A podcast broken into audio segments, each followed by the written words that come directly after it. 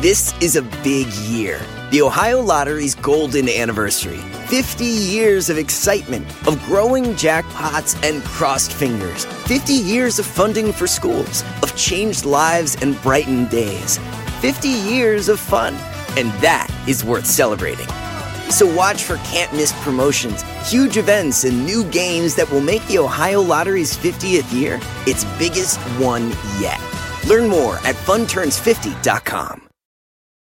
If a friend asks how you're doing, and you say, I'm okay. when the truth is, I don't want my problems to burden anyone. or you say, Hang it in there. because, If I ask for help, they'll just think I'm weak. then this is your sign to call, text, or chat 988 for free, confidential support. Anytime. You don't have to hide how you feel.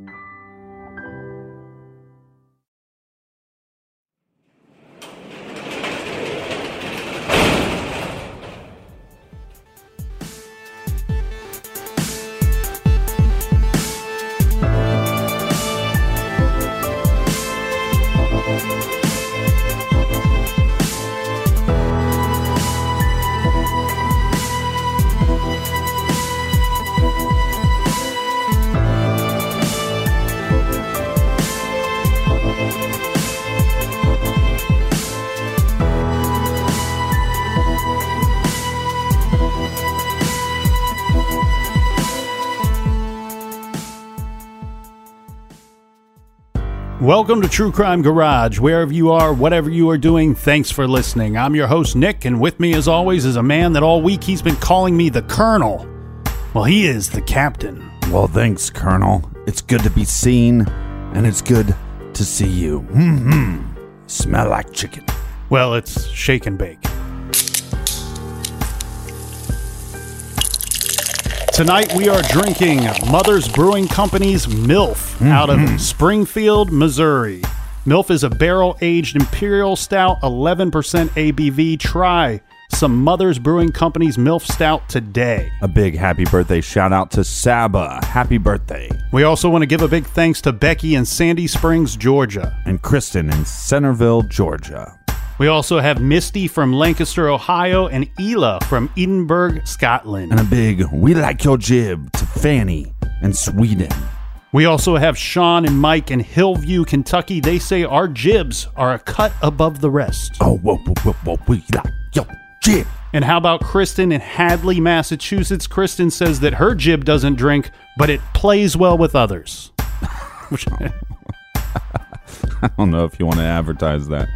And last but not least, a big shout out and thank you to John from Staten Island. John is recommending several beers from the very good people at Yards Brewing Company. Thank you for everybody for buying us around for this week's show. And if you want to buy us around for next week's show, go to truecrimegarage.com and click on the donate button. And if you'd like to follow us on social media Snapchat, Twitter, Instagram, Facebook, all that stuff at True Crime Garage. All right, everybody, punch a clown and grab a chair and grab a beer. Let's talk some true crime. Thank you, Colonel.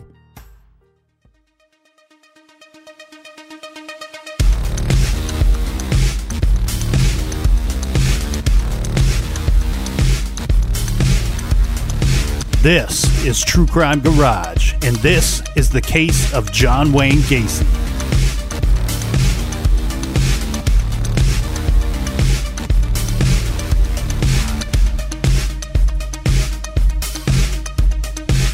The Cook County State's Attorney's Office tonight denying reports that there is an investigation underway to find an accomplice to the murders of those 27 people, their bodies found at the home of John Gacy. Those reports are being spurred by statements of Jeff Rignall, who says Gacy drugged and sexually molested him at the Gacy home. Gacy himself scheduled to appear tomorrow in court to face the charges in connection with the Rignall case, but it's doubtful that he will be in court. The ramifications of the mass murder tonight continue to spread even to people totally unrelated to Gacy, his house, or those he had dealings with. The sad effects now reaching into Chicago's community of clowns. For hundreds of people in the Chicago area who use the grease paint, costumes, and antics of a clown, this picture in the Chicago Tribune came as a shock. It was a publicity picture John Gacy used in his sometime role as an entertainer of children. Now, clown organizations say their image has been damaged with guilt by association. These are members of the Clown Guild of Metropolitan Chicago, better known by such names as Snappy Happy, Wacko, Ho Ho, and Me Too. Pictures show them in action doing what they love, making youngsters laugh. Even a tiny smile will make their day. Sometimes they are paid for their work, often they perform at no charge for charity. But now, the first question people ask is Did they know and work with John Gacy? We have checked uh, the national organization, which is Clowns of America, the Shriner organization, a number of the organizations within the Chicago area. And after checking with these people, we found that he is not now, nor has ever been, a member or associated with any of these organizations within this area. The public might be wondering how they can avoid a person with questionable character coming out to a party. What would be some of the ways that you could guarantee um, the type of people that you're coming out would be reputable? I believe the main thing would be to, uh, if they're going to get a clown, is to get an organization such as the Vagabond Clowns or Clowns uh, Metropolitan Chicago, Nairobi Clown Troupe, an organization that has a number of members, and that way they can pick from those members. The Clown Guild wanted their story told not because they fear economic loss, but because of the apprehension they sense from the public. And tonight they offer insight into John Gacy by analyzing the way he put on his clown makeup. They say the lines forming his mouth are not rounded, but pointed, giving a harsh, mean look. Only a true clown could notice that.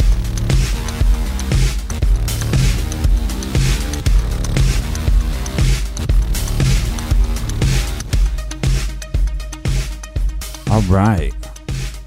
Can't make that up, people. That's real news. Let's start off by telling a story that takes place December 11th, 1978, in Des Plaines, Illinois, at a little place called Nisson's Pharmacy.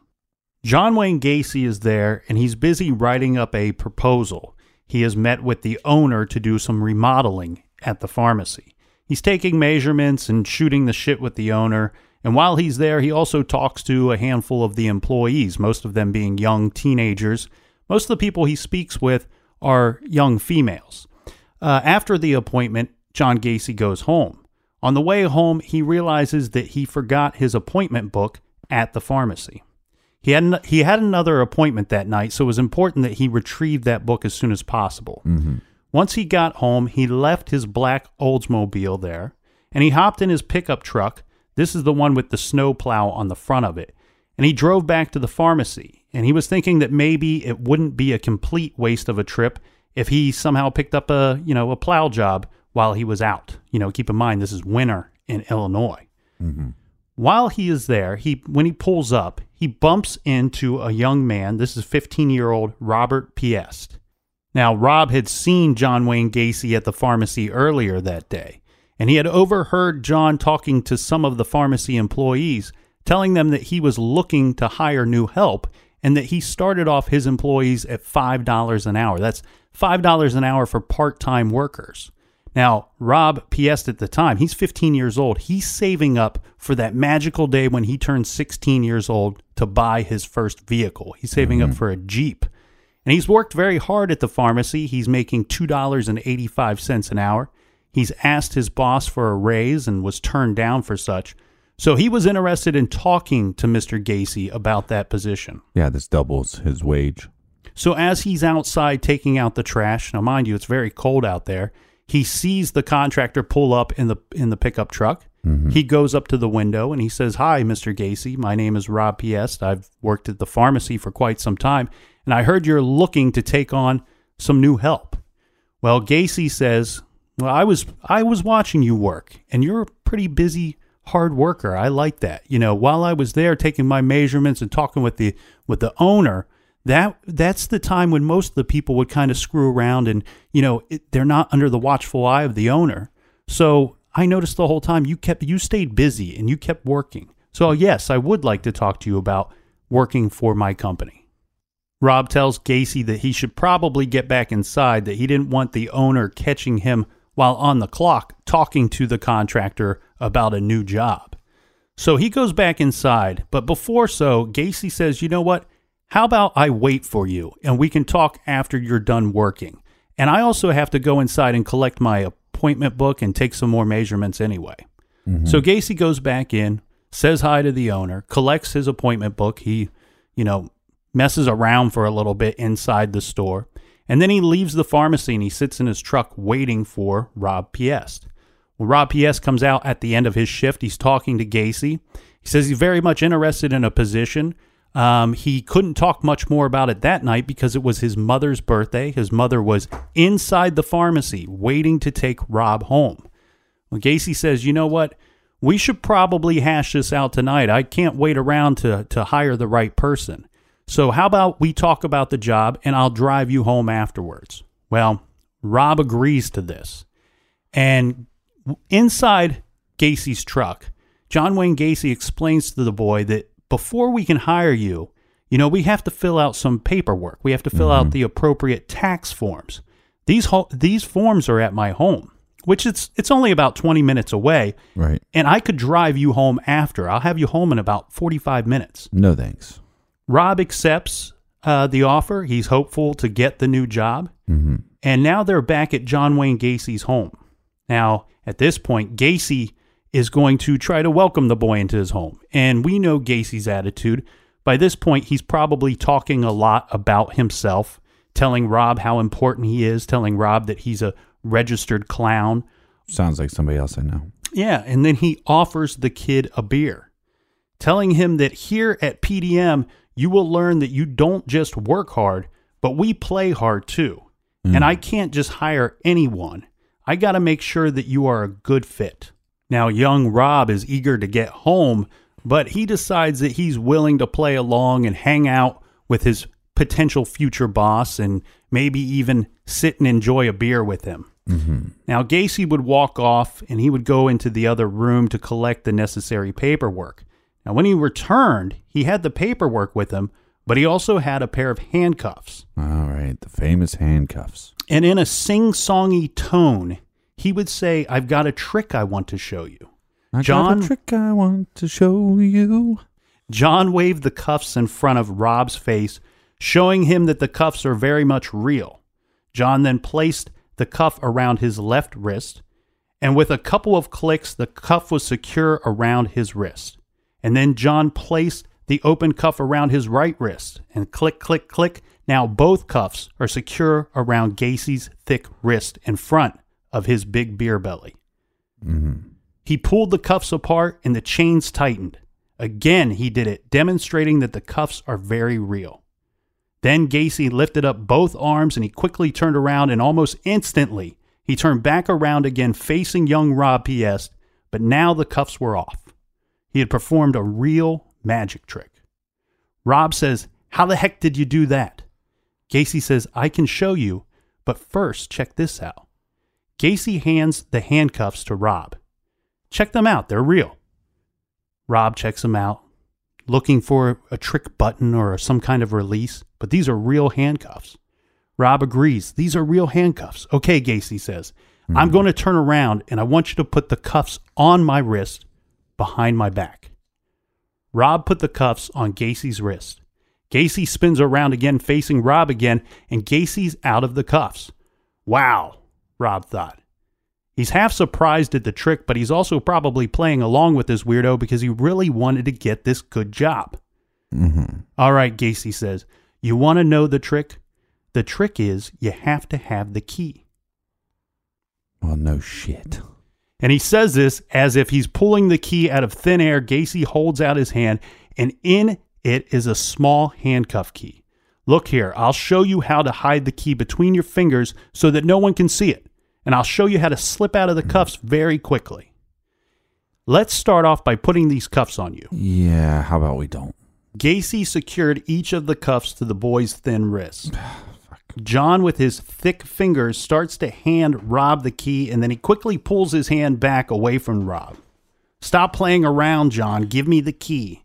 Rob watched in amazement, and it appeared as if Gacy's face was transforming. His eyes fluttered, and his pupils expanded and became dark. It was as if Rob was looking at a totally different person. Mm-hmm. Rob heard Gacy's phone ring. Rob looked down as he struggled with his arms trying to get the cuffs to budge, but they wouldn't. And then he hears Gacy's voice. Well, we better get you home. Let's get you out of those cuffs. I was just playing around. Rob looked up, and there was the old John Gacy again, his uh-huh. big round face smiling. Gacy took the key and he put it in the cuffs and unlatched them. Rob tells Gacy, You scared me. That's some trick. The two agreed to collect their things and go, returning to Rob's home. But before they could walk out the front door, Gacy said, You know, let me show you one more thing. You're going to love this. Gacy had a three foot piece of rope in one hand, and he put, picked up a wooden hammer handle with the other hand. It's mm-hmm. just a wooden handle, though. There's no hammerhead on it. He very quickly tied a series of knots and he slid the wooden handle through a couple of them. Check this out, Gacy said with excitement, and he placed his contraption over the boy's head and around his neck. Rob asked, What kind of trick is this? Gacy twists the handle a few times and Rob's face instantly turns beet red. Rob is choking and the handle is wedged firmly against his back. Right. Gacy jumps back and away from the boy. Rob falls to the floor, and with one hand, he's trying to get his fingers under the rope around his neck, and the other hand is twisted up behind his back as he stretches, reaching, trying to grab the wooden handle. Gacy laughed and jumped about the room as he watched the boy squirm. The more Rob moved, the more he jerked, the tighter the rope got. Rob would not survive this trick. Gacy's phone rang again. The first time it rang, he had let the machine get it. This time, Gacy answered. It was Gacy's relative requesting that he go to the hospital because Gacy's elderly uncle's health had taken a bad turn and he was dying. Gacy said he would be there in about an hour. He hung up the phone and he carried Rob's lifeless body into his bedroom. He stripped the boy and he folded the clothes and placed them in a bag. He stuffed one or two pieces of cloth like material into Rob's mouth so fluids would not leak out. He went back out into the main room. He looked around the room and he saw the two beer bottles. He emptied them and he threw them in the trash. He grabbed Rob's parka, checked the pockets, and found a receipt for film from the pharmacy where he had picked up Rob. Gacy threw the receipt in the trash and folded up the parka and placed it in the bag with the clothes. He took a shower, got dressed, and drove to the hospital. And on the way, he threw the bag with Rob's clothes in it in a Salvation Army clothing drop box. That night at 11 p.m., Harold Piest, with his wife and two children, went to the Des Plaines Police Department and mm-hmm. filed the following missing persons report. Robert Jerome Piest, male, Caucasian, age 15, slender to medium build, brown hair, brown eyes, tan Levi's t shirt, brown pants, brown suede shoes, tan parka. Last seen in the area, Nisson's pharmacy. Well, just a little PSA, right? Mm-hmm. If, if some uh, sloppy guy, right, Mhm. is telling you, "Hey, I, got, I want to show you a little trick with some handcuffs," right? Mhm. You say, "Well, first, let me show you a kick. Let me let me show you a crane kick to the grundle." yes, OB. That's Well- what you do. The thing here that I found interesting was Mm-hmm. that Harold Piest with his wife and the two children, they went to the police department and filed the missing persons report. Yeah, Because- happy happy birthday to your mother. But we're talking about 1978. You know, we've covered Right. lots of cases where we have missing boys in the late 70s, early 80s, and they don't really take these reports very seriously when you call them in because a lot of times these police go to the effort to go out and look for this person and then they find out that the kid was just out on his own doing whatever he wanted to do. He was just running late or Right. you know, decided he was going to take off for a But little this bit. this one's a little weird because he's leaving work and his mom was at his work Mhm. and he just never made it home. And I like that they went in there with the whole family, you know, and they're telling the officer, no, this kid is missing. You know, Harold explains that the kid has been gone for hours. It's his wife's birthday. They were celebrating. Rob wouldn't have missed that. Mm-hmm. And he had even called the pharmacy to see if Rob would be there. He was not. He spoke to the owner, and the owner said, you know, that that it is possible that Rob might have talked to a contractor or something like that about a job he had heard from the other kids.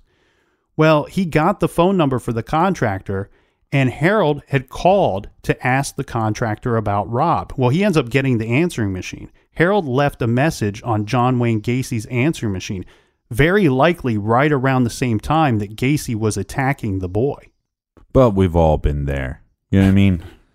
We, we've all been there. No, I mean we've all, all been in Rob's shoes on the idea that you know, you're, let's say you're talking to somebody about a job. Mhm. Oh well, so we'll just sit down and have a chat, and then you realize the conversation is not going to be about the job. Yeah. It's going to be, and then you just sit there like, okay, what the hell am I still doing here? I Mhm. just, please let me leave. Yeah. this is, is this, is this guy looking for a friend or to hire me? Right. Yeah. I th- I also think when you're about that age, you know, the the 14 to 16, 17 year old boy age, Mhm. I think, you know, the, you definitely get the creep factor by certain guys. You do, you do. Um, but I also think that when you see at that age, when you see a successful adult, you have this opinion of them without even knowing them that they're some kind of upstanding person. Um, the next morning, the police call John Wayne Gacy's home. They speak with him because he's at home hosting a meeting amongst other businessmen that he's you know working out some jobs or details of an upcoming job. And Gacy basically says, you know, I don't, uh, yeah, I was at the pharmacy. I was there for a job. Um, I didn't remember talking to any boys. Um, I talked to some of the teenage girls that were there. I might have, maybe a boy asked me about some shelving in the back or something like that. He goes, you know, he, he comes off like he's trying to be helpful, but he's Right. not providing any information. He's not seen the boy that they're talking about. Well, that that evening, uh, Gacy takes the body of Rob Piest. He loads it into his 79 Oldsmobile Delta 88 and he drives it to I to the I-55 bridge over top of the Des Plaines River. Okay. And Gacy gets out of the vehicle, he opens up the trunk, he hoists the boy's body up into his arms and he tossed the body into the river. The the plus size model was good at shot put. Well, after the officer learns the name of the contractor, he decides that there's some kind of evidence. There's enough evidence after talking to people at the pharmacy mm-hmm. that there's a good chance that this John Wayne Gacy character probably talked to the boy, and for whatever reason, he's not, you know, admitting to that, right, or telling he, us the truth. or he doesn't remember doing so. So he decides to run a background check on Gacy the next day. Oh, imagine that. Yeah, and he was surprised to find that Gacy had served time for committing sodomy on a teenager years earlier. Soon after the discovery, well, the officer worked very hard to obtain a search warrant for John Gacy's house. It was there that he believed that he would find Robert Piest So once they get the search warrant, they're going to search ah, the, the Pogo's Pogo the Clown's house. Pogo's Playhouse. Oh God. Um, yeah, so Gacy was not home at the time of the search. And so they conducted their investigation. They went into the home and they're looking for items to point to whether Rob Piest was at the home or if he's still there.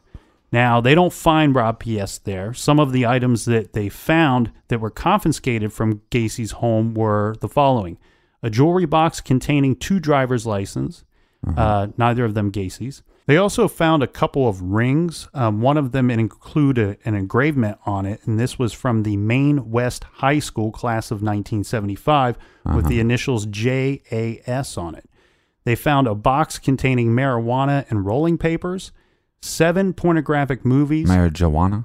pills, including Valium, a switchblade knife, a stained section of rug, color photographs of pharmacies and drugstores, an address book, a scale, books about bi and gay lifestyles, a pair of handcuffs with keys, a nylon rope, a three foot long wooden handle with two holes drilled in each end of it, a small starter pistol with with uh, gun caps, basically like like blanks.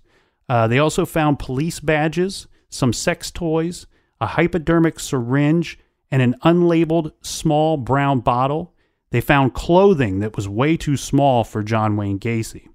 And they found a receipt for a roll of film with a serial number on it, and this was from Nisson's pharmacy. Three automobiles belonging to Gacy were also confiscated, Jesus, this guy's a baller. including the pickup truck that we discussed earlier, It's that plus size model money. as well as his 79 Oldsmobile, and a van with PDM contractors on its side. Now, within the trunk of the car, they found some pieces of hair. Uh huh. Uh huh. Well, I'd like to talk about the receipt that was found. Right. You know, there's there's so a we lot of- should assume that that was the receipt of the boys. Well, that's that's what their thought is. So their the police their thought is, you know, this comes from Nisson's pharmacy. Uh-huh. This is where uh, the boy was. However, Gacy was there too, so we can't prove that this receipt belonged to the boy. You know, Gacy could have bought film at some point at the pharmacy. So what they do is they take the receipt and they go back to the pharmacy and they start discussing this receipt with a bunch of the employees. Mm-hmm. Well, they talk with one employee and her name is Kim Byers. She's a cashier there. She's a teenage girl. Well, Rob Piest was was a pretty popular kid. I mean, he was very well liked by everyone. He was a good-looking kid. Uh, I think he, you know, he was he was a kid that the the the girls kind of chased at high school a little. Sounds a little bit like the Colonel. The, nothing like the colonel. anyway, they're talking to these different employees, and this Kim Byers says, "You know what? That night was a particularly cold night, and the door here, I'm, you know, the cashier's up by the door usually, and every time the door would open, all that cold air would rush in. So Rob, being a nice guy, he offers to let her borrow his parka, his That- jacket. That's a gentleman. yeah." He That's says, "You a know, gentleman. That's how it's done. instead of standing up here and shivering your butt off, you know, here, Uh-huh. wear this parka and you'll be warm for the evening. Let me keep your butt warm, is what he said. Well, Kim Byers, she had a bit of a crush on Rob. So she had purchased some film from Nisson's pharmacy and she purposely put the receipt in the jacket pocket because she thought, you know what, he'll find the receipt. He'll know that I left it in there by quote unquote mistake and he'll he'll come and yeah, he'll You come and talk to me. And maybe he'll, that's a smart move. and maybe he'll ask me about the film. Maybe he'll ask me, you know, what what am I am I into photography or whatever. And mm-hmm. so it's Do you want me to take your picture? it's there that the police learn that there is no way that that receipt could have ended up in Gacy's home unless Rob Piest and his parka were at Gacy's home at some point that evening. Which this is going to give him probable cause to do another search, maybe a more in depth search. And also, so let's get to that and let's get to the surveillance of John Wayne Gacy right after this quick peer break.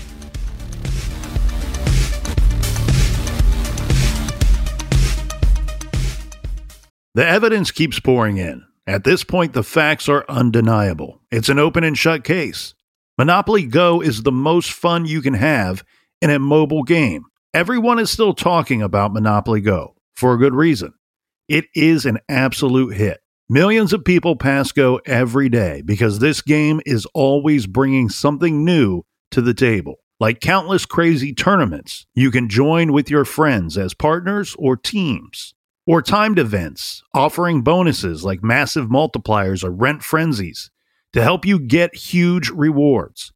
And there's so many rewards to discover. Rare stickers you can trade with friends to complete albums, delightful emojis to taunt people with when you raid their riches, unique playing pieces, and so much more. The verdict is in. With Monopoly Go, there's something new to discover every time you play. So don't miss out. Go download it now free on the App Store and Google Play. This show is sponsored by BetterHelp. We all carry around different stressors, big and small. When we keep them bottled up, it can start to affect us negatively. Therapy is a safe space to get things off your chest and to figure out how to work through whatever's weighing you down. If you're thinking of starting therapy, I highly recommend that you give BetterHelp a try. It's entirely online, designed to be convenient, flexible, and suited to your schedule. Just fill out a brief questionnaire to get matched with a licensed therapist and switch therapists anytime for no additional charge. Get it off your chest with BetterHelp. Visit betterhelp.com slash garage today to get 10% off your first month. That's BetterHelp, H-E-L-P dot com slash garage. This show is proudly sponsored by BetterHelp. Check out betterhelp.com slash garage today. Do you want to set your child up for success? Of course you do. That's why you need to check out IXL Learning today. IXL Learning is an online learning program for kids covering math, language arts, science, and social studies. IXL is designed to help them really understand and master topics in a fun way. It's powered by advanced algorithms. IXL gives the right help to each kid, no matter the age or personality. There's one site for all kids in your home pre K to 12th grade. Kids could use it at home on their computer or on an app on your phone or a tablet. No more grading those worksheets. IXL grades everything for you. One in four students in the US are learning with IXL. IXL is used in 95 of the top 100 school districts in the US. I love recommending IXL learning. Kids can learn at home or on the go. And all my friends and family that are using it absolutely love it because it's so easy to set up and so easy to use. And even the kids that I've recommended it to their parents have told me, hey, Captain, thank you. I was having problems in math and my parents couldn't help me, but IXL could. Do you want to get your kids back on track or do you just want to get your kids ahead? Do so with IXL Learning. Make an impact on your child's learning. Get IXL now. And True Crime Garage listeners get an exclusive 20% off IXL membership when you sign up today at IXL.com slash garage. Visit IXL.com slash garage to get the most effective learning program out there at the best price. Check out IXL.com slash garage today. Warmer, sunnier days are calling. Fuel up for them with Factor's no prep, no mess meals. Meet your wellness goals in time for summer thanks to the menu of chef crafted meals with options like Calorie Smart, Protein Plus, and Keto. Factor's fresh, never frozen meals are dietitian approved and ready to eat in just two minutes. So no matter how busy you are, you'll always have time to enjoy nutritious, great tasting meals. With 35 different meals and more than 60 add ons to choose from every week, you'll always have new flavors to explore. Crush your wellness goals this May with dietitian approved meals and ingredients that you can trust. Make your day delicious from breakfast to dessert. Stay fueled with easy, nutritious options. Treat yourself to restaurant quality meals that feature premium ingredients like filet mignon, shrimp, and blackened salmon. I am new to Factor and I have been loving every minute of it. I have a problem, and it's called lunch. Some days I need a pack of lunch, and some days I work from home. Whether I'm at home or whether I'm on the go, Factor is fueling my lunch from now on. Head to factormeals.com slash truecrimegarage50 and use code truecrimegarage50 to get 50% off your first box, plus 20% off your next month. That's code truecrimegarage50 at factormeals.com slash truecrimegarage50 to get 50% off your first box, plus 20% off your next month while your subscription is active.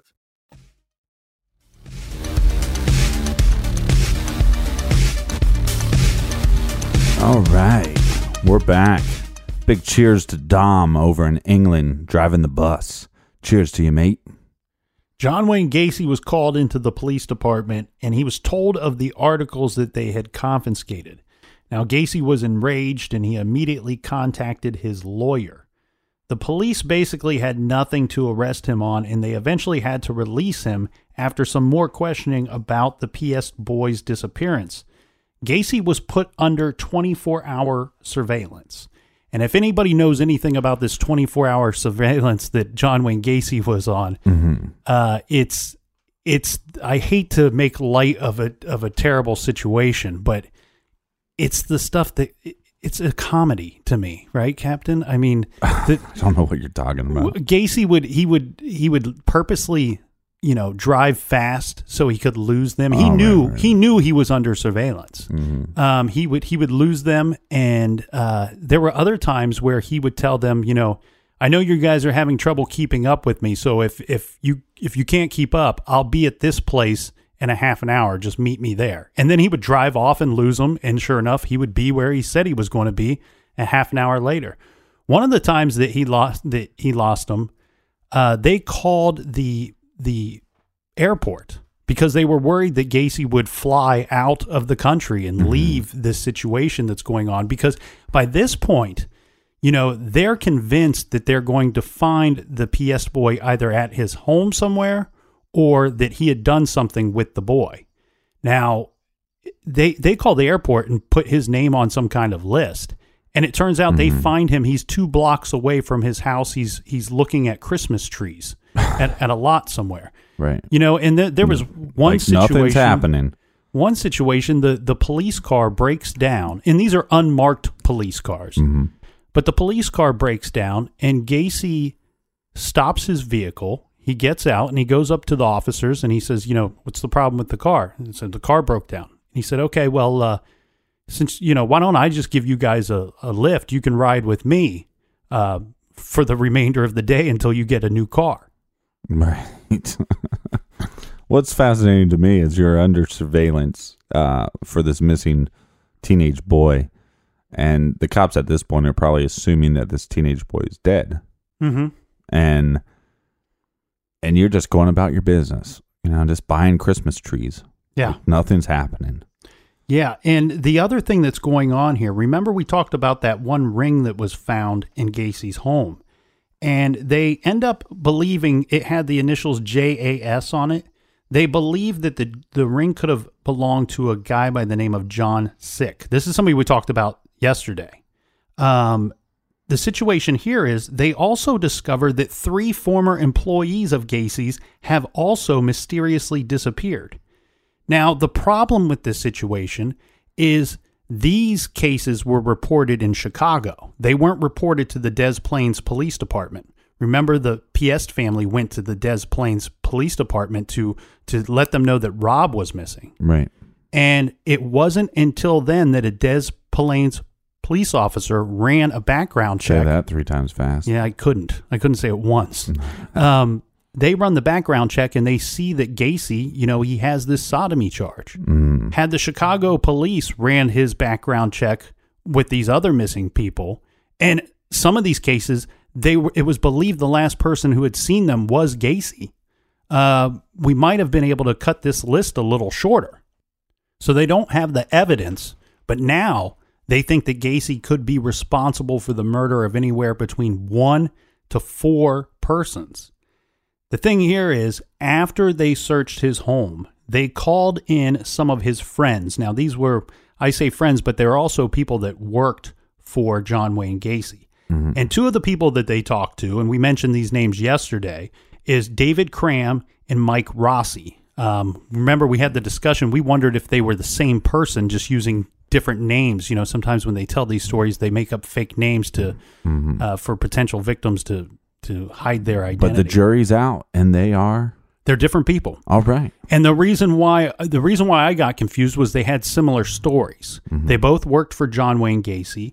Uh, they both told police that at one time or another they had done projects for Gacy at his home, and this included digging trenches in the crawl space, as well as lifting up floorboards and digging trenches under there. Uh, they had Well, also I'm glad the colonel figured it all out. they had also poured concrete for him. Um, remember, Michael Rossi was the boy that was driving the missing guy's vehicle. Right. Um, and David Cram. Now, David Cram, he was with John Wayne Gacy the night that Gacy returned to his home after the first search was conducted. And he walked room to room with John Wayne Gacy as he inspected the things that the, the police may have taken and what they looked through. Right. And during this interrogation process with the police, David Cram tells them that Gacy, the first place he went to in the home after you guys searched it was the crawl space where I had dug those trenches before. Right. So at some point we need to check that crawl space. Yeah, that's exactly what the police want to do. They want to get in that crawl space. They they didn't dig around in there the first time. Now, the police also make a lot of statements about saying, like you were saying, he, John Wayne Gacy's giving us rides. You know, our car is breaking down. And he would just kind of stop by and talk to us. And mm-hmm. I think he even took him out to dinner and, and, and a few odd things like that. And the police had to keep reminding themselves, like, yeah, this guy's a very charming guy. And he seems like on the surface just completely innocent but there's all these th- there's all this evidence leading to the fact that he's not. Mm-hmm. So they had to keep reminding themselves, "And we're police officers. You know, we have to keep doing our job." Yeah, and the police now they're becoming frustrated because this surveillance that they're conducting, they're kind of looking like like fools in this whole situation Mhm. because it, it's it like I said, it's comical. Um, so we'll talk about the fish dinner. right? So, do you know much about this? I, I know just a little bit about it. You're talking about when he invites the the guys, the officers that are surveilling him. Right. There's right. They're out front of his house. Yeah, and he's at this point he he knows he's under surveillance. He's already talked to the cops multiple times, but he cooks them a fish dinner. Mhm. Right. So they're like, okay, well, we'll go in the house. Now this is after they searched already. Right. But as they're eating the fish dinner, because you know the fish has you know An a- odor. a odor. I think because there was a secondary odor, Mhm. it really drew their attention to the odor in the house. Yeah. And and as they're eating this fish dinner, they're going, something stinks in here, Yeah. and it's not the fish. Yeah, and I think one of the officers said that it, it wasn't something that they outwardly noticed immediately, but it was Mm-hmm. one of those situations where, as the longer they sat in the home, every time the furnace would kick on and start blowing that hot air around, Mhm. that they would notice this this foul stench. Yeah, this funk. So the police they are frustrated due to the lack of evidence uh, that they've collected regarding the disappearance of Robert Piest. Uh, they decide to arrest Gacy on possession of marijuana and Valium. Uh, during this time, during this arrest, now Gacy is awaiting action on some other charges. Remember, yesterday we talked about Jeff Rignall. Mm-hmm. Now, this guy, he is the one that was abducted by Gacy, and he went and he he went to the area that he was taken from, and he was looking for the vehicle that that he had gotten into Right. and he found the vehicle and he wrote down the license plate. Well, he took that plate to the the police, and once he got their John Wayne Gacy's name from them, he filed sexual assault charges against him. Good for him. So at this time, unbeknownst to the investigators, we have this this other charge, this sexual assault charge. Right. So they they have him in custody, Mhm. and they're going to keep doing more searches. But then what comes from that? Well, they they're also interrogating Gacy at this point, and he's already lawyered up. Mhm. What the cops don't know is that Gacy has already confessed to his attorneys. Okay. Well, the attorneys think that he's suicidal because during these confessions, he's telling his attorneys, you know, for many years, I've been the judge, jury, and executioner of many. Mm-hmm. And I'm going to be the judge, jury, and executioner of myself. Oh, okay. So the attorneys believe him to be suicidal and they want to put him in the hospital. This ends up leading to more police interrogations with Mr. Gacy. During these interrogations, Gacy starts confessing to murder. He does state that he had killed someone, but it had in fact been in self defense Oh, of course. and that he had buried the body underneath the the garage. Well, they've not started digging yet, uh, but this guy still wants to talk, Right. and he starts telling them, you know, this is something that's happened more than once. Um, I've I've and they start really digging on him now because he he they suspect him of as many as four. That's all they were expecting to hear about was four. And at some point, he- Only that's a lot. he starts lot. saying, well, he starts saying it's probably more like 30 people. Jesus. Uh, and he states that he buried most of the remains in the victim of the victims beneath the crawl space of his home. Uh, I want to take you through these confessions here a little bit, okay? All right. Um, the first confession, it takes place. He says that this took place in uh, 71 or 72. Well, it's a little strange though that you showed up to the garage today, full clown makeup.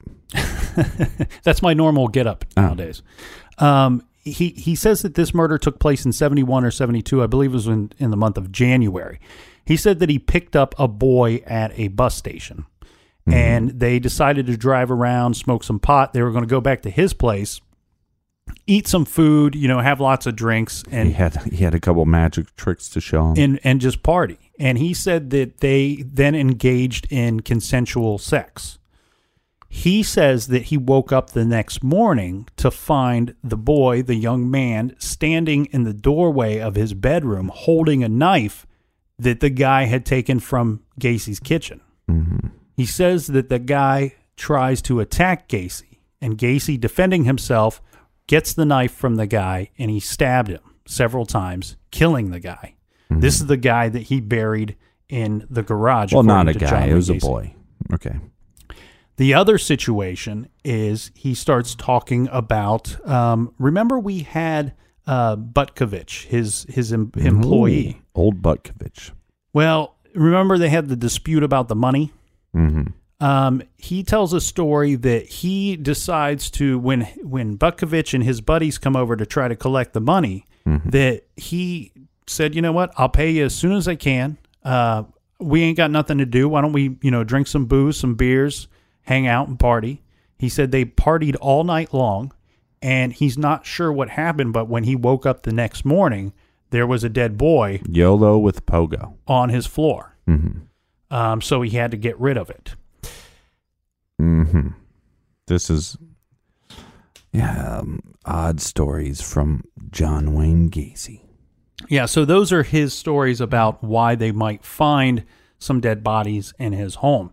On the first day that the police begin their digging, they find two bodies. One of the bodies is that of John Butkovich, uh, who was buried underneath the garage.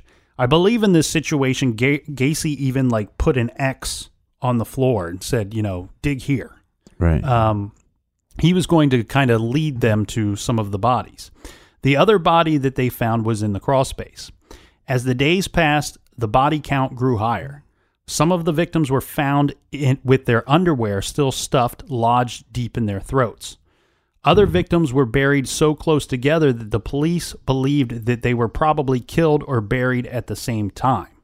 The police had removed a total of 27 bodies from Gacy's home. Jesus. They also started finding bodies in the Des Plaines River, four in total. One of the bodies found in the river, well, they could easily link that body to Gacy because that man's identification was one of the IDs found in mm-hmm. Gacy's home. Right, right, right.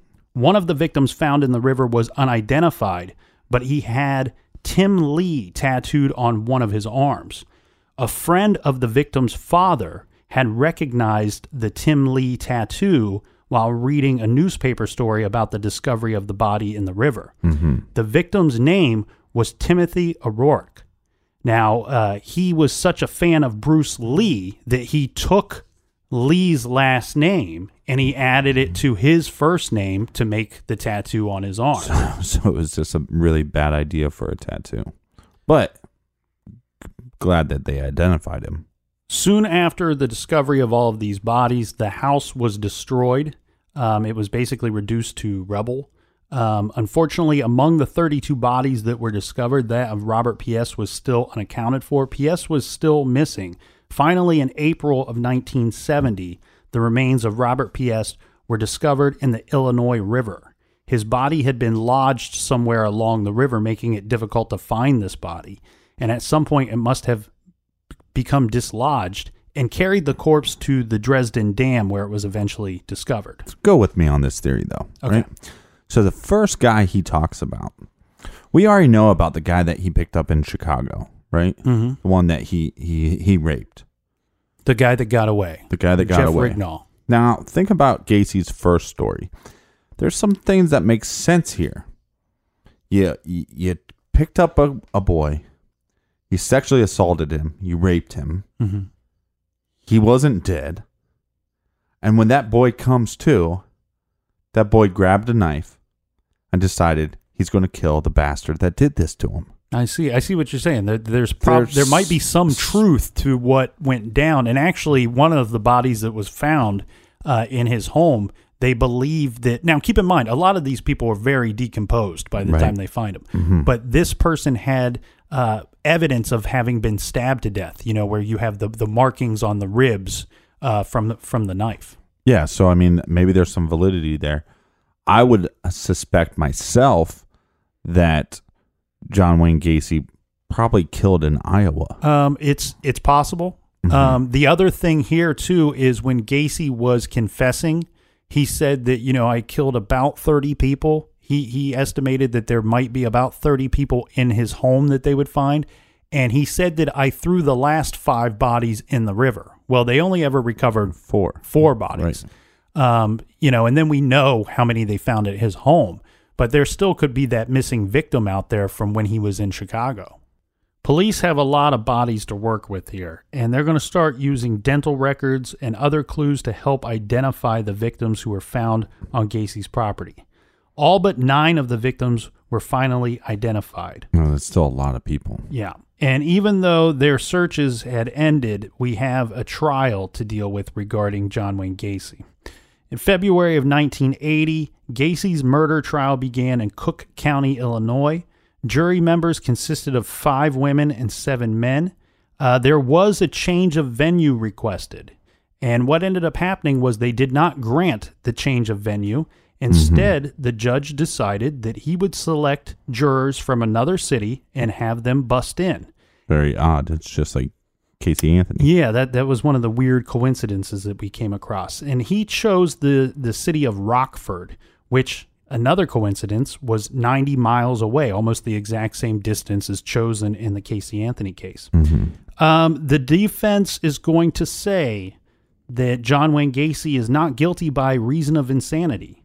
Uh, three psychiatric experts appearing for the defense at Gacy's trial testified that they found Gacy to be a paranoid schizophrenic with multiple personality disorder. Hmm. Now, I want to talk about this for a little bit because during some of his confessions, Gacy kept bringing up another name, and this name was Jack Hanley.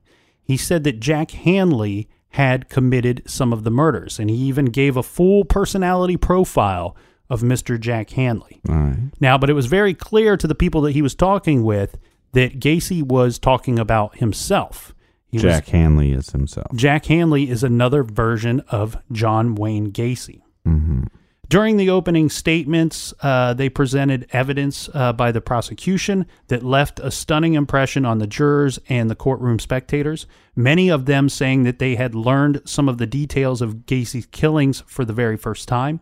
Uh, Gacy's defense lawyers stated that Gacy's actions were irrational and impulsive, and that he was insane and no longer in control of his conduct. The prosecution brought its first witness to the stand. This is Marco Butkovich, uh, the father of John Butkovich.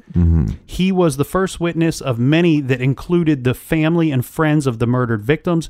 Some of the eyewitnesses broke down into tears on the bench.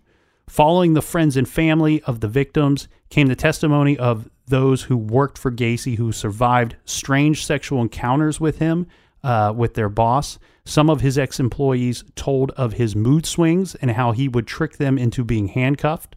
Others told how he constantly made passes at them while he was at work. And in typical fashion, the prosecution is going to come out and say, "Well, we found him to be sane." Yes, his their experts say that John Wayne Gacy is a sane man. Um, very much to the surprise of everyone in the courtroom, when the defense started their case, the first witness that they called was Jeff Rignall. Remember, this was the person that was abducted by John Wayne Gacy. Right. Um, it was expected that he would have been called to testify on behalf of the prosecution. However, uh, Rignall had previously mentioned his encounter with Gacy in a book. Right. And the prosecution believed that it would damage their case if they took him on as a witness. So they didn't call him. Gacy's defense asked Rignall while on the stand if he thought that Gacy was able to control himself, and Jeff did not believe so, considering the savagery, savagery of Gacy's attack. Right, right, right. Testi- but, but you know, John Wayne Gacy talks about this later in life too. That if you're going to say that somebody like for somebody to do what he did, if you're going to try to say that that's sane, Mhm. Then you don't want to be on the same side of the fence of, as, as that person. Yeah. And and I and I, there, I think there's some validity to that. I mean, if you're capable of murdering this many people and burying them in your crawl space, you're crazy. Right. You know what I mean? So, but the the problem with our our our system is that we we make that lenient if the person was insane, Mhm. And it should not be. It should be no. We we do think you're crazy, but you know you're, you're going away forever. Well, and what the prosecution was trying to do was they were trying to point out the clear difference to the jury between the difference of being abnormal and, and insane. You know, they're saying Gacy is not your normal dude, uh, but he's You not. think? He's not legally Right, right. insane. We must hold him accountable for his actions. Um, now, Jeff Rignall, he did not test his testimony did not last very long because while on the stand, he broke down while telling the court the details of his rape. Uh, Rignall was so stressed out that he began to vomit and cry hysterically, and he was eventually removed from the courtroom. Now, in an effort to prove Gacy's insanity, friends and family of Gacy's were called to the stand. Gacy's mother told how her husband abused Gacy on several occasions, at one time whipping him with a leather strap. Yeah, well, Uh, that's the razor, the razor belt we talked about. hmm And Gacy's sisters told a similar story of how he- she repeatedly witnessed her brother being verbally abused by their father. Yeah, but that's that's no excuse. You know, you become 18 years old, you're you're responsible for your actions. Well, after the court proceedings were over, uh, it only took two hours of deliberation for the jury to come back with its verdict. They found John well, that's Wayne after Gacy. well, that's after one hour of eating and one hour of a coffee break. They found John Wayne Gacy guilty. Gacy was found guilty in the deaths of 33 young men. And as one of the people in the court stated, that he had the singular notoriety of having been convicted of more murders than anyone else in American history. And Gacy received the death penalty. Right. And it's strange to me. Uh, talk about a mom being an enabler, which we talked about in the Casey Anthony case. Mm-hmm. Uh, John Wayne Gacy's mom still never believed that he was guilty of the crimes. Right. Um, and I wonder how much of that is that she believes that her son was insane. Oh, okay. You know, that he That's was not possible. guilty by reason of insanity. Well, diving into the sick, twisted mind of uh, John Wayne Gacy, we we actually when we had an apartment together, we actually remember those documentaries they started coming out with, not documentaries but reenactments, I guess. Yeah, they would do a movie of like a serial killer. The, yeah, Dahmer, and I think we watched Dahmer together, and I think we watched, and I think we watched uh, Gacy together too. G- Did Gacy had the the the big guy that played in um Pee Wee Herman's Playhouse. yeah, he was uh, uh Buxton. I can't remember his first name. But uh Francis Buxton, Yeah, the guy Francis. that paid to have the bicycle stolen. And yeah. he No- was also the, the he played center for the basketball team on Teen Wolf. Oh yeah, great movie. Wonderful Uh, movie. But great actor though. Mhm. Uh, underrated because if you watch that, I I'd recommend it as far as entertainment. If you if you're into this thing and you kind of want to get a glimpse into maybe what some of the visual of you know with the pogo the clown and all that stuff, it, was an interesting movie, and I think he did a great job. You know, uh, Francis did a great job acting the part. Uh, it's not very factual. I actually rewatched it while you know preparing for the show. Okay. It's not that factual. There's a lot of stuff that they kind of miss on. Yeah. Um, and I think that you know Hollywood it up, but it is. We I think we watched that when we had an apartment together. But something that I thought was really interesting, going back over this, and something that I've kind of never thought about too much, or never really made my ears perk up, is this idea that you know normally it's like okay, John Wayne Gacy saying, well, okay, so uh, there was this other guy. And we start thinking that, well, maybe that's split personality. But when he starts talking later in life, before, you know, his death, he's going to start talking about other people involved Yeah. and other accomplices. And every time that he's like talked about it in the past, I never really put much weight into that. hmm Yeah, during the 80s, during his time in prison, he starts bringing up, you know, that there were other people that helped me with these killings. You know, there there were two or I think it sometimes he's he's quoted as saying there were two people that helped him. Uh, other times, I believe he said as many as three people that Oh, no, I think him. I think the total. No, I think uh, one of the interviews I watched, he said four. Okay. And during that interview, he actually named names. Now, again, never put much weight to this until, you know, one of the accusers talks about that. Well, it wasn't just John Wayne Gacy. There was another guy there. Yeah, Jeff Rignall. Uh, he was the one that was abducted and got away. And he would later state that he believed that there was another man present at Gacy's home that night that he was attacked. Right, which starts making you think, well, there's some validity. And if you listen to the trailer, we we talked about how police were saying, well, we're denying that we're looking for accomplices. but there seems to be like there was some evidence to point that there might have been during some of the attacks. And I would just argue to say this is a guy that was throwing these huge parties watching these stag films and also these big parties where they're doing, you know, orgies. Mhm. And I'm I'm there obviously there's a big stretch from going to that to having somebody be accomplice of murder, but I'm just saying what kind of what kind of people, what kind of sick people was he running with? And I think we should play this news clip because I think it will explain the situation in better detail than what we can.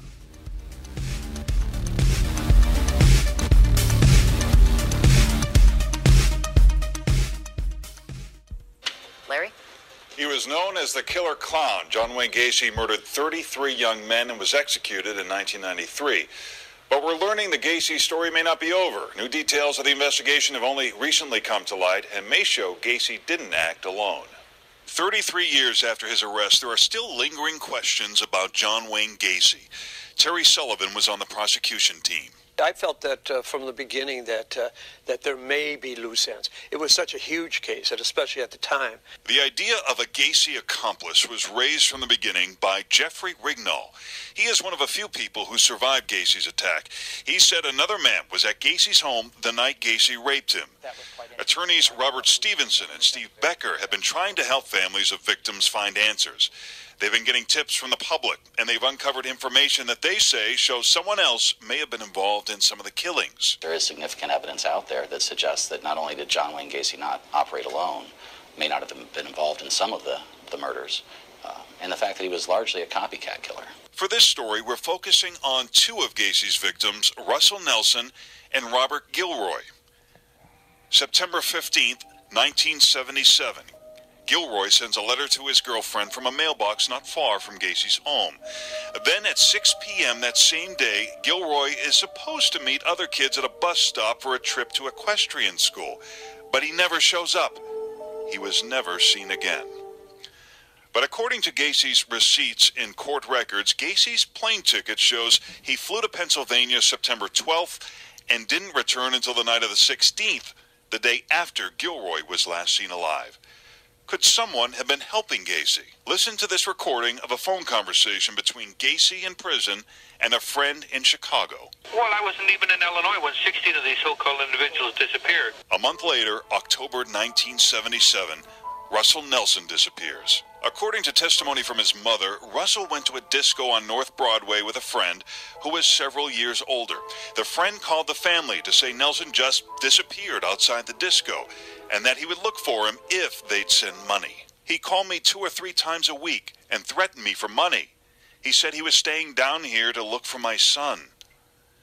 Russell Nelson's brothers went to Chicago to look for Russell and met with the friend who was asking their mother to send money to help search for Russell. The friend offered Russell's brothers a job with John Wayne Gacy. Russell Nelson's sister in law recently told us the family is anxious for answers. I would like to have if anybody else involved in they brought to justice for what they have done to him. Or it could have been somebody else out there.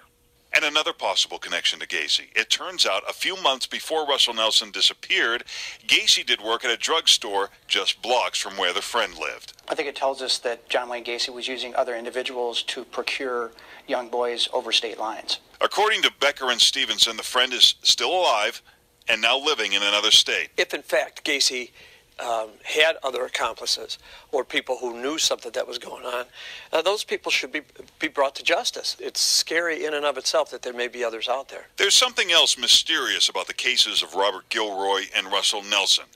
While Gacy was known to use a rope and board to strangle his victims, the autopsy reports for Gilroy and Nelson show they died from asphyxiation from suffocation, not strangulation. The report says that each had cloth in their mouths. They claim that I strangled each and every one of them. Your strangulation. Uh, put a rope around their neck and strangle them after they were handcuffed.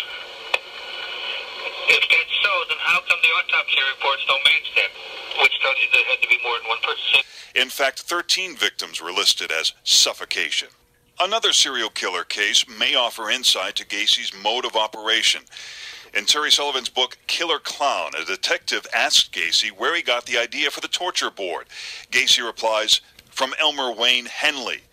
Henley and another boy helped serial killer Dean Corll, whose case has a lot of similarities with Gacy.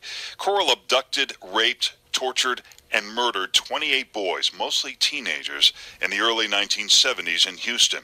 He often used handcuffs and strangled his victims. They do follow Corll's mode of operation almost identically. And one of the most significant parts about Corll is that he used two much younger individuals to assist him in gathering up and, and luring in his victims. Nothing as far as killing or recruiting or, or bringing. We, we had no evidence. We thought about it, but we just never saw any evidence. Gacy's defense lawyer, Sam Amirante, says he doesn't believe any of it.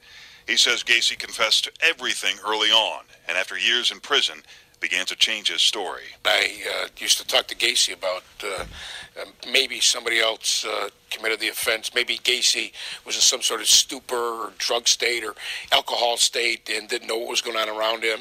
And uh, we sort of uh, would plant a seed in John's brain as to what happened. He would look at us and say, you know, maybe, you know, maybe you're right. Maybe that's really what happened. Becker and Stevenson will be taking their case to law enforcement. These individuals did end up in Gacy's crawl space. So we're just looking to find out the, the whole truth about these cases, and we followed these leads to this point. If these individuals were waking, uh, working with John Wayne Gacy to procure young boys, they should be uh, held to justice. The scope of the Gacy case is as complex as it is disturbing.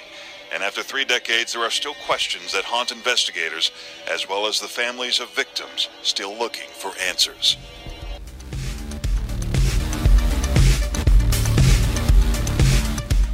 All right. Thank you, Larry. So, what do you think about everything that uh, they were reporting on there regarding these, the you know the two victims that they talked about? You know, Gacy might have been gone during one of the you know off in Pennsylvania. Yeah, I don't know how much. You know, I got a plane ticket, so that proves I was here. Nah, you don't have anybody that saw you. Not only that, he could have the boy could have ended up at his house the next day once he got home. Yeah, the the reason why I feel that there is some validity to this is one, they investigated it.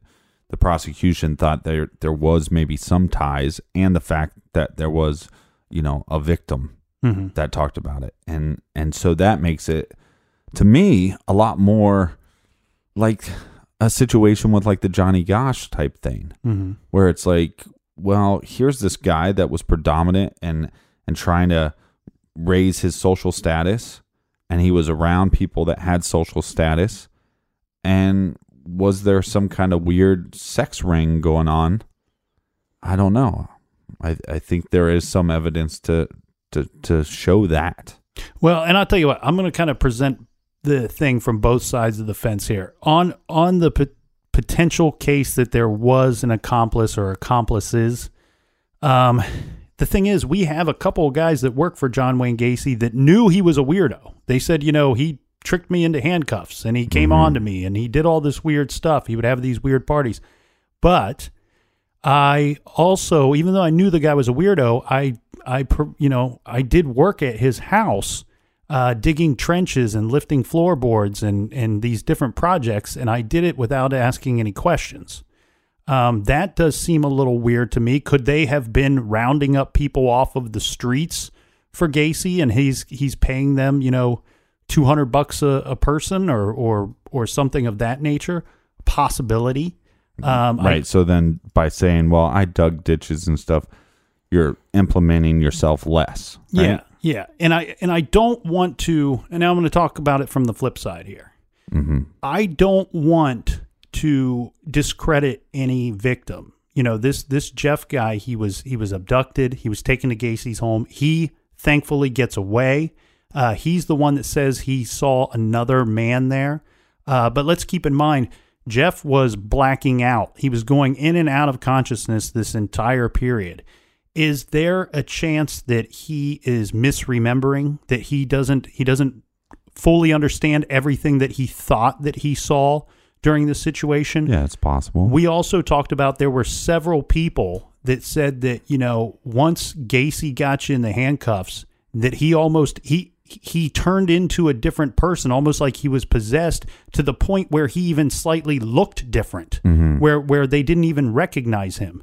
Um, Jack Hanley. Yeah. Well, so but here's the verdict on that, though. Right? John Wayne Gacy, Jack Hanley, one and the same. both douche canoes. Yeah.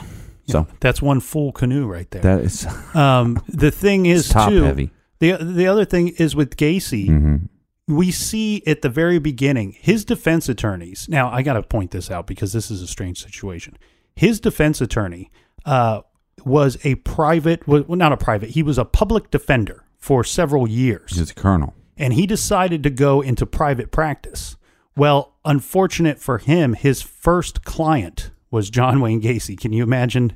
Can you imagine that mm-hmm. situation? Right. But the situation is this: you know, when his attorney tells Gacy, says, "You know what? You've got to be insane to do this, and we're we're going to recommend that we we state that you're not guilty by the reason of insanity."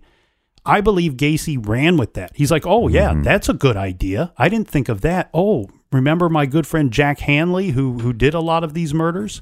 So it seems to me like we have a situation here where somebody might have presented some information to Gacy and he's saying, "Well, I've been stuck in prison for a while. Um, my execution date is drawing near. How about I get creative like Mr. Ted Bundy?" And you know, can, Bundy started confessing to things towards the end. What if Gacy thought, "Well, I can concoct some stories and buy me some time"? Right. Uh, yeah.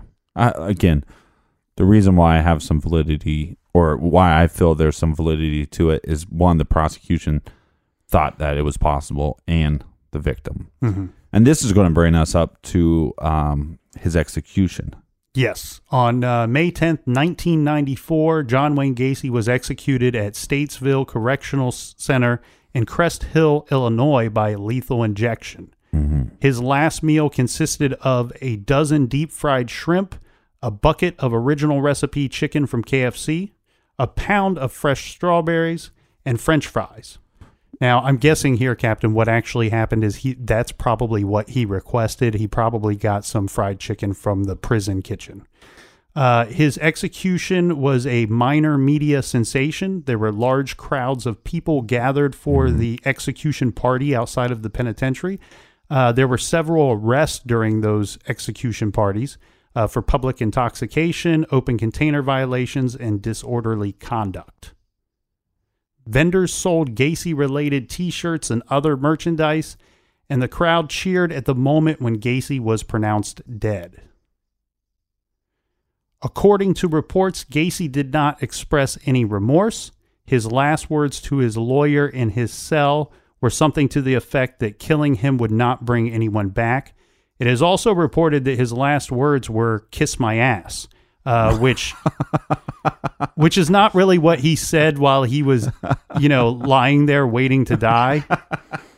He Can you imagine? You're the prison guard. You're going up and going, well, we got, we got poke you. Yeah, and, and, and they, Ah, kiss my ass. they say those are his last words, but you know he didn't actually give a final statement. But those were his last words in the sense that when he was being led to the execution chamber, he looked at one of the correctional officers and said, "Kiss my ass."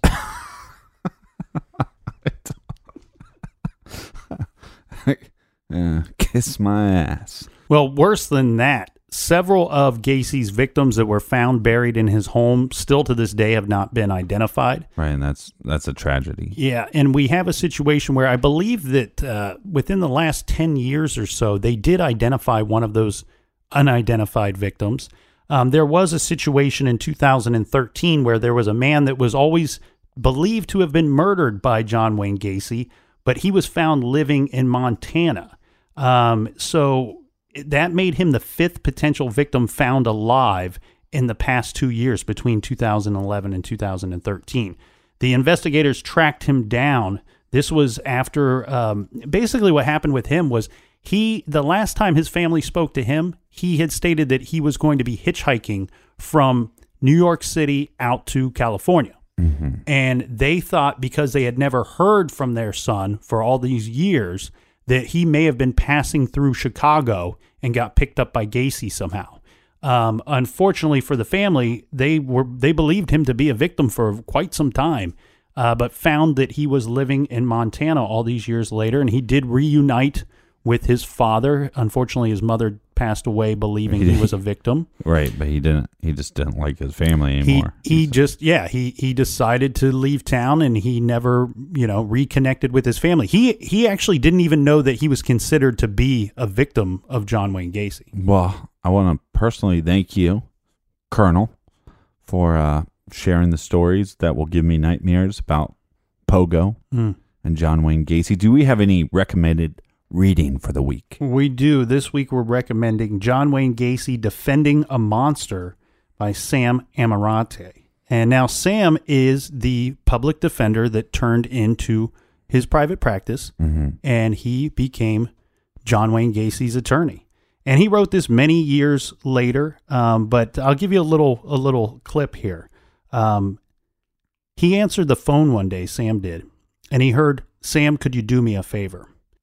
This is how the story began of what now has become part of America's True Crime Hall of Fame. It's a gory, grotesque tale. It's almost like a Stephen King novel. And I'll tell you what, one thing that I find that's hard to find in the true crime genre, you know, so many of these books are written by former detectives or former FBI. They're not true authors, they're not true storytellers. Uh, Sam it would you would think would fall into that category, having been a lawyer and then going on to become a judge. However, this story it really it reads like a Truman Capote book, you know, where it, mm-hmm. it, it reads more like a novel, more like a like a story. So I highly recommend John Wayne Gacy Defending a Monster, and you can pick that up by going to our website truecrimegarage.com and click on the Amazon banner. Thanks to everybody for listening. Thanks for the five star reviews, and thank you for telling a friend about the show. And we hope to see all of you back here in the garage next week for another episode. And until then, be good, be kind, and don't live. Thank you.